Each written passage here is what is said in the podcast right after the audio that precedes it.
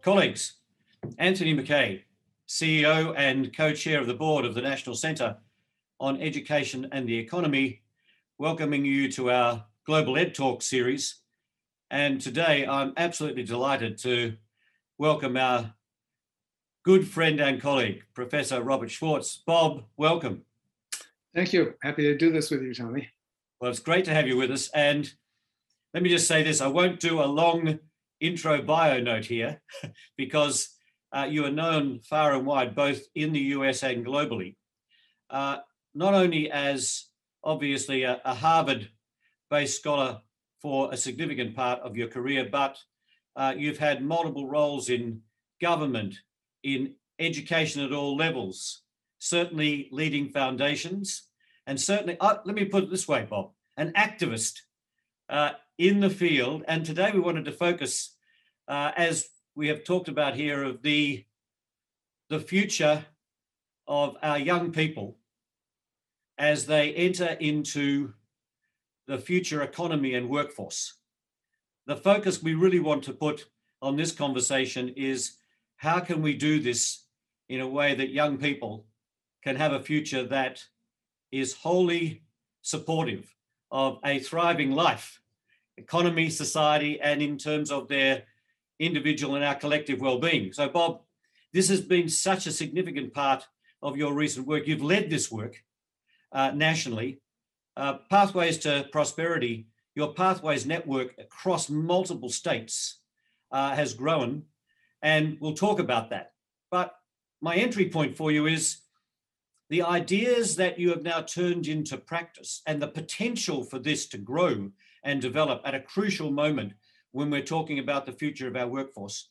Those ideas have come from multiple sources, but you're a globalist, you're an internationalist. Say a word about the way in which you've connected to the work globally. Well, in part thanks to NCE and as well as uh, my colleagues and friends at OECD, I've had uh, opportunities over the last uh, 10 or 15 years really to take a look at um, what I think of as uh, some of the highest performing vocational and, and education and training systems in the world, uh, both in Europe, Switzerland, Denmark, Germany, the Netherlands, uh, Australia, Singapore. Um, I haven't, uh, well, I'll, I'll, I'll, stop there. And I think by and large, the US uh, is not is is is not and should not be on anybody's list of high performing uh, vocational systems. And I think, you know, looking, you know, whether or not, um, as you know, Tony, uh, my wife and I contributed two chapters to a book that Mark Tucker uh, edited and that the Harvard Education Press uh, published, um, looking across basically four countries, um, two high performing, uh, Singapore and Switzerland, and two, uh, the other two biggest economies, neither of which is high performing in, in, in this particular realm, uh, the US and China. And when I think particularly about Switzerland, it's the best example, I think, of um, a uh, what we call the dual system uh, approach, where young people are spending a significant chunk of their time in an apprenticeship model, working for a firm, and with aligned um, uh, uh, kind of you know school-based uh, vocational education, and they're also spending a, another chunk of time learning the basics of the industry in a kind of industry-wide training center. Um, Singapore is the best example I've, we've seen of a school-based vocational system, but um, industry is heavily involved in that system as well. And if you visit, you know, one of these three mega um, vocational uh, schools that I visited, you know, maybe a decade ago in, in Singapore, um, you have these unbelievably high quality programs. The, the, you know, the auto mechanics program is done in partnership with Rolls-Royce. Uh, the restaurant training program is in partnership with Paul Bocuse. Um, the, there's an aviation program where they have a Boeing, you know, 720 something or other to work on. And yes. so you've got, you know, obviously industry uh, bringing bringing itself inside, in a sense, inside uh, the school. Um, so those, so yeah, I do think that um, the internationally, there's a ton that the U.S. you know has to learn from these highest performing uh, systems. Um, and just, me, yeah, just clarify a little again about the distinction between a a school-based approach to this Yeah. and what you might say is an industry or employer based. It's a work, it's a work, work-based approach. Yeah. The difference, you know, pretty simply, I mean, the school-based systems, uh, you know, are almost entirely school-based, but as I say, at their best, industry is an active participant. And even the school-based programs that I know or systems that I know typically have built in at least a six-month internship. So Yes. students get, you know, a significant um, work-based uh, learning experience. Obviously, it's much more intensive in the so-called dual systems, where most of your time you're really spending you know, inside a you know a, a, company. The other thing I'd say, you know, particularly about the dual system models, is you know, I always, you know, when I, I when I, I think about them, when I tell people to, you know, I've taken, I've led, my wife and I have led three study tours of the Swiss system, and I always say, don't worry about the details of the design of the system. We can explain it to you la- later. Talk to employers and talk to young people, and you'll get a real sense of, you know, why do employers do this, and from young people what the experience is really like. And I think at their best, these systems are not simply about preparing kids to make the transition from school to work, but really from adolescence to adulthood. That there's there's a strong whether whether it's by intention or whether it's just kind of the built into the culture of these systems, young people just get a ton of support. And you know, in, in- this in the process, and because these systems, you know, these programs play out over a three-year period, or in some cases even a four-year period, these young people are in touch with lots of adults who are giving them coaching and support along the way. And um, you know, again, when you talk to employers and ask them about it, they often will give you anecdotes that go, you know, somebody at a meeting we were asked once asked, "What do you do if a kid screws up?" You know, and expecting, you know, we were going to get an answer about how I did we discipline. And the and the guy he ran a plumbing company, I remember, and he said, I call the kid in and I put my arm, arm around him and I say, let's go have a walk. And, you know, it's just a very different attitude than, you know, you would expect, you know, if it were a summer program and the kid was only there for a few weeks and the kid screwed up, you'd probably say, why should I bother putting my arm around him and having a chat with him to find out what's going on in his life that might have led him not to show up one day or to do something that was, you know, out of character. So that's what I mean by, Yeah. you know, No, this is, this is a serious commitment of time. This is one, two, three years we're talking Yeah, about. Yep. yeah.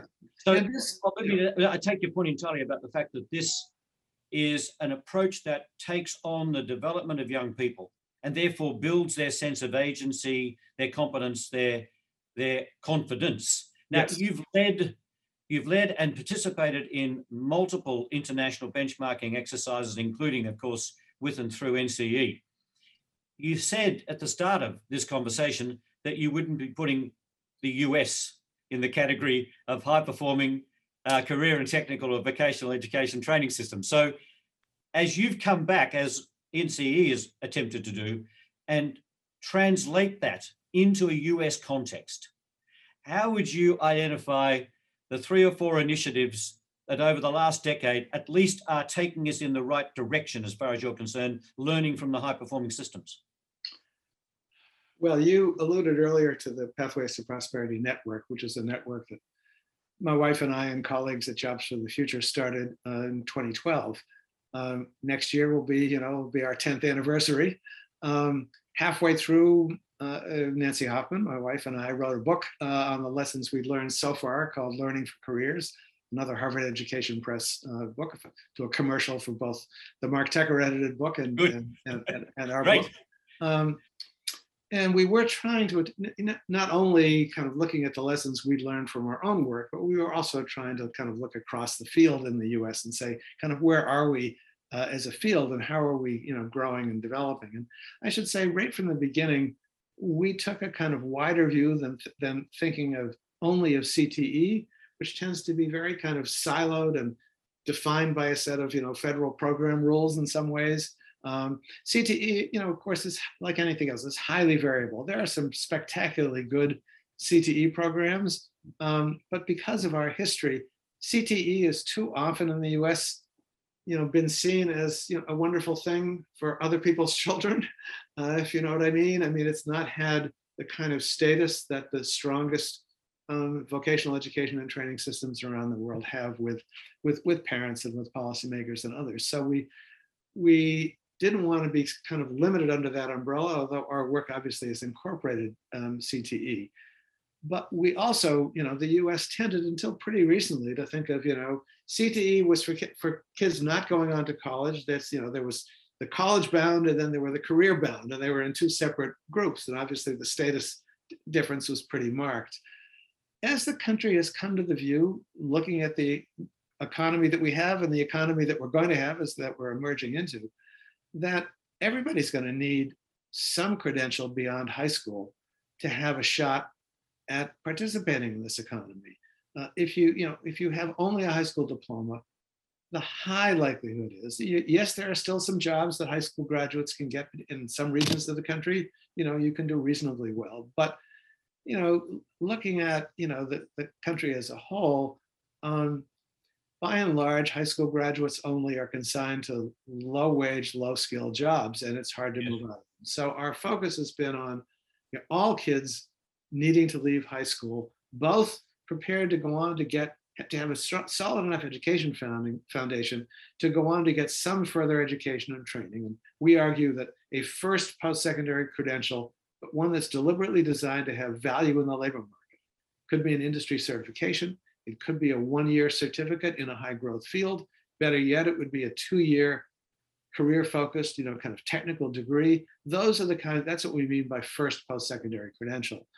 And we argue that if you look at the at the skills and experiences that kids have coming out of the Singapore system, the Swiss system, or many others, and you try to compare that with the US, these the logical comparison is not with high school graduates because our CTE programs are so limited in both scope and duration and intensity, but with our community college graduates. Now, US community colleges are two-year post-secondary um, um, uh, institutions. They are typically open access. You know, all you need is a high school diploma to enter one.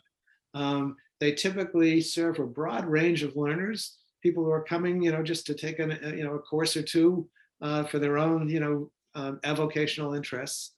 Uh, they typically, their main programs typically are either two-year programs designed to provide the first two years of a four-year, you know, university education, and you transfer at the end of your two years into a four-year college or university, or they are designed to give students a two-year degree that then you can then move directly into the labor market with. One of our problems is that too many students get two-year degrees in liberal arts and general studies, which if you take them into the labor market, don't get you very far. The two-year degrees that matter are the ones that are in high demand, high growth fields, in a healthcare specialty and information technology, you know, in advanced manufacturing, engineering, you know, bioscience, whatever. There's a you know broad range of, of, of, of programs. So we decided, at least in designing our programs, to design programs in our Pathways Network that span at least the last two years of high school and the first two years of post-secondary education. And we think that, that, that those could provide, if well structured and well designed, something that even remotely approximates the kind of, of you know, skills and, and you know, learning kinds of experiences that really would enable people to make a successful transition, you know, into the labor market. We also obviously always encourage young people to then, you know, don't see this as terminal. We always say, you know, keep while keeping open the option to go on and continue, you know, to a to to a four-year uh, degree.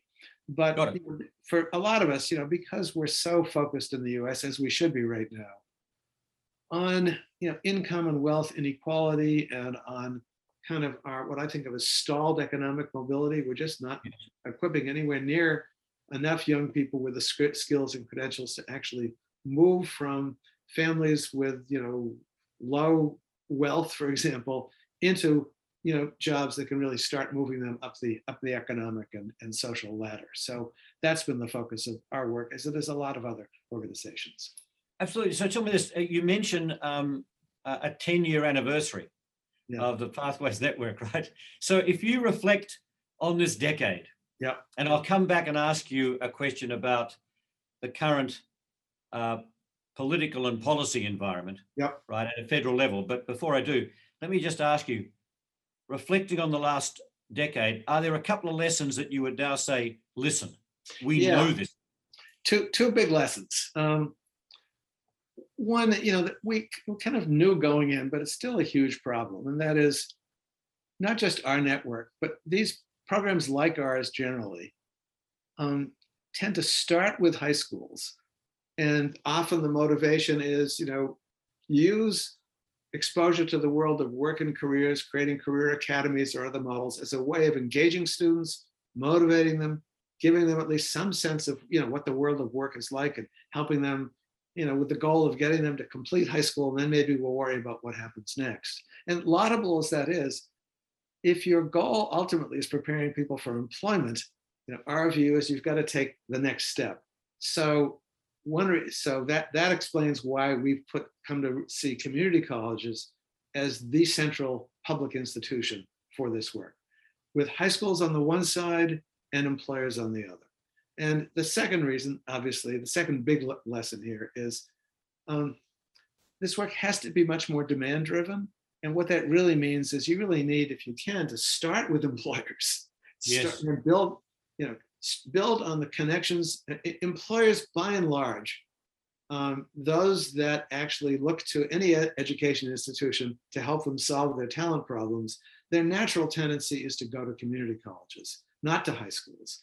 And I think you know U.S. employers have a hard time imagining that 16 and 17 year olds could be adding value at their workplace. One reason it's we like to take employers to places like Switzerland and Germany is they can see for themselves that with support, the kinds of things that young people at 16 and 17 really can, can be supported to be able to, to do. So it's, you know, in other words, we think of this as kind of backward mapping. You start with the employers, you then kind of connect them to community colleges and some a lot of employers already have connections to community colleges they tend to go to them though for quick upskilling programs for their incumbent workers there's some new round of technology comes in they'll hire the community college on contract run a six week program to help our, you know, our 40 of our you know frontline workers learn this new technology you know upgrade or whatever they don't tend to think longer term about community colleges as source as, as talent pipelines for them. And again, that you know, U.S. employers notoriously are, you know, kind of bottom line, short term, you know, next quarter, uh, you know, uh, uh, is what they tend to be to be focused on. So this is requiring a kind of a cultural shift. But so start with start with employers and put community colleges much more in the center of the of the work. Those would be the two big lessons I would say that we've learned. But- But the implications also, Bob, just uh, before I move on, the implications for the high school itself. Well, So, now this is this uh, glad you raised that because we're also pushing hard on kind of universalizing the idea that on- that only some kids now have access to, which is getting kids started on college while they're still in high school. And in the US, I mean, this sounds to people in other countries like, wait, this is a crazy idea. Wait a minute, you got high schools to do this, colleges to do that. But we have a ton of, of now of evidence that particularly for kids who don't come from college going families and didn't in their minds think about, you know, college is for somebody else. That's not for me. It's expensive. It's, you know, what, what, what do I need it for? That well-structured programs that support whole cohorts of kids to get started while they're in high school on college course taking, while they've got the kind of support, you know, that good high schools can provide them. This is turning out to be really, really powerful.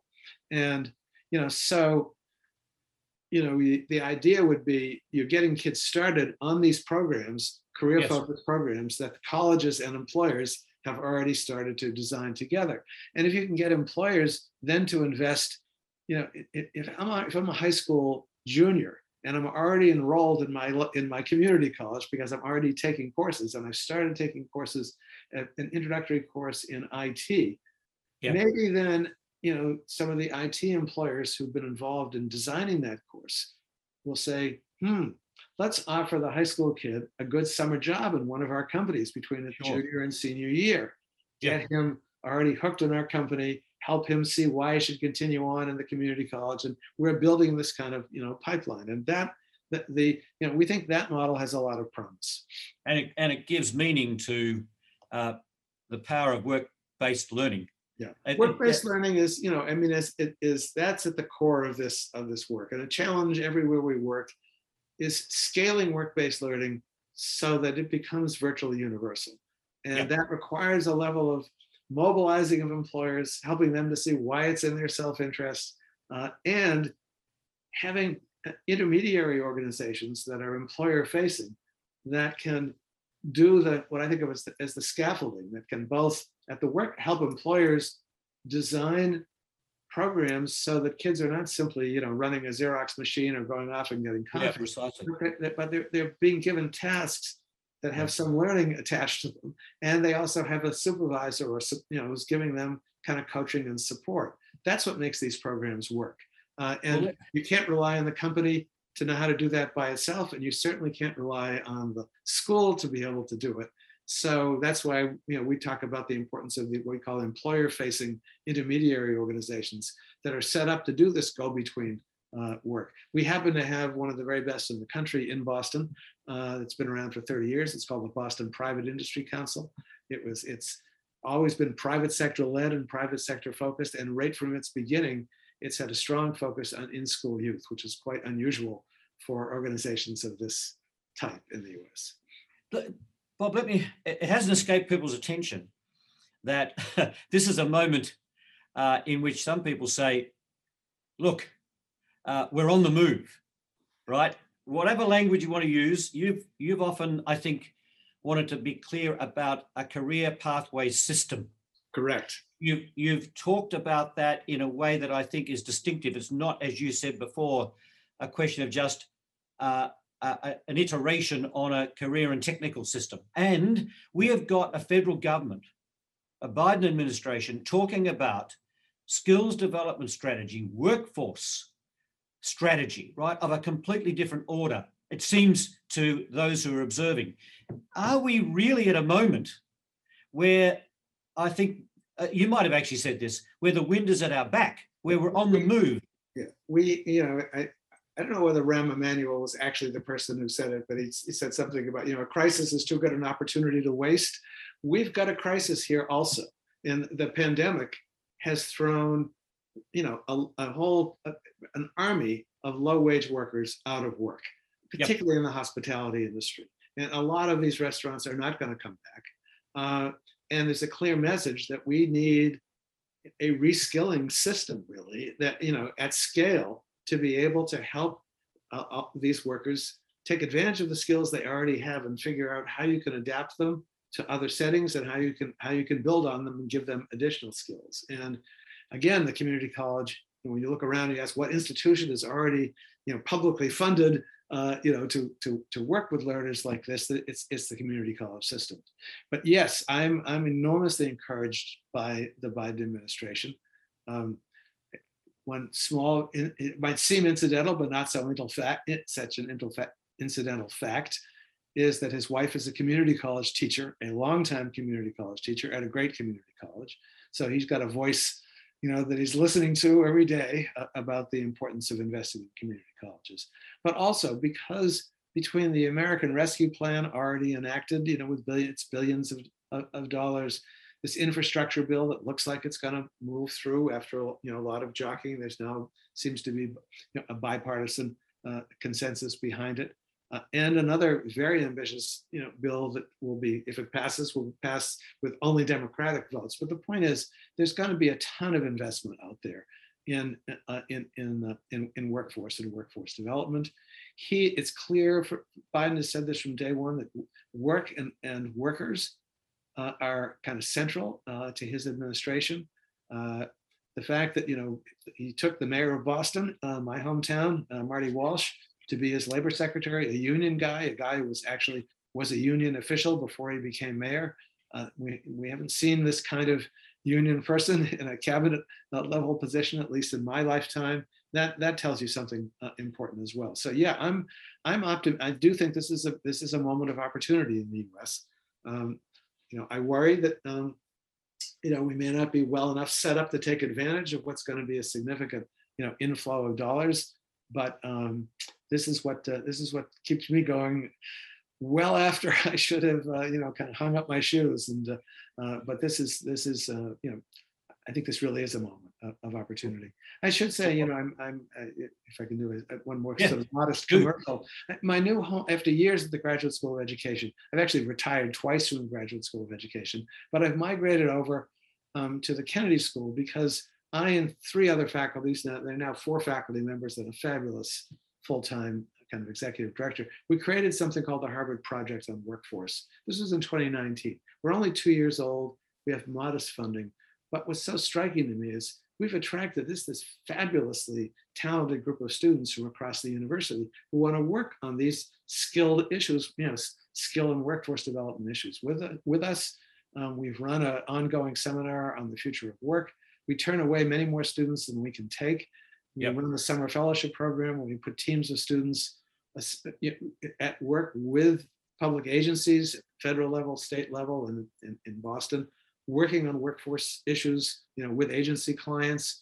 So again, just you know, it, it- you know, in this big, highly decentralized, you know, research university, you know, we've created this little hub for both faculty and students who want to work on these issues. And it's clear to me that you know we could grow tenfold, you know, with the, with additional you know resources. There's there's that much interest in this you know in this agenda.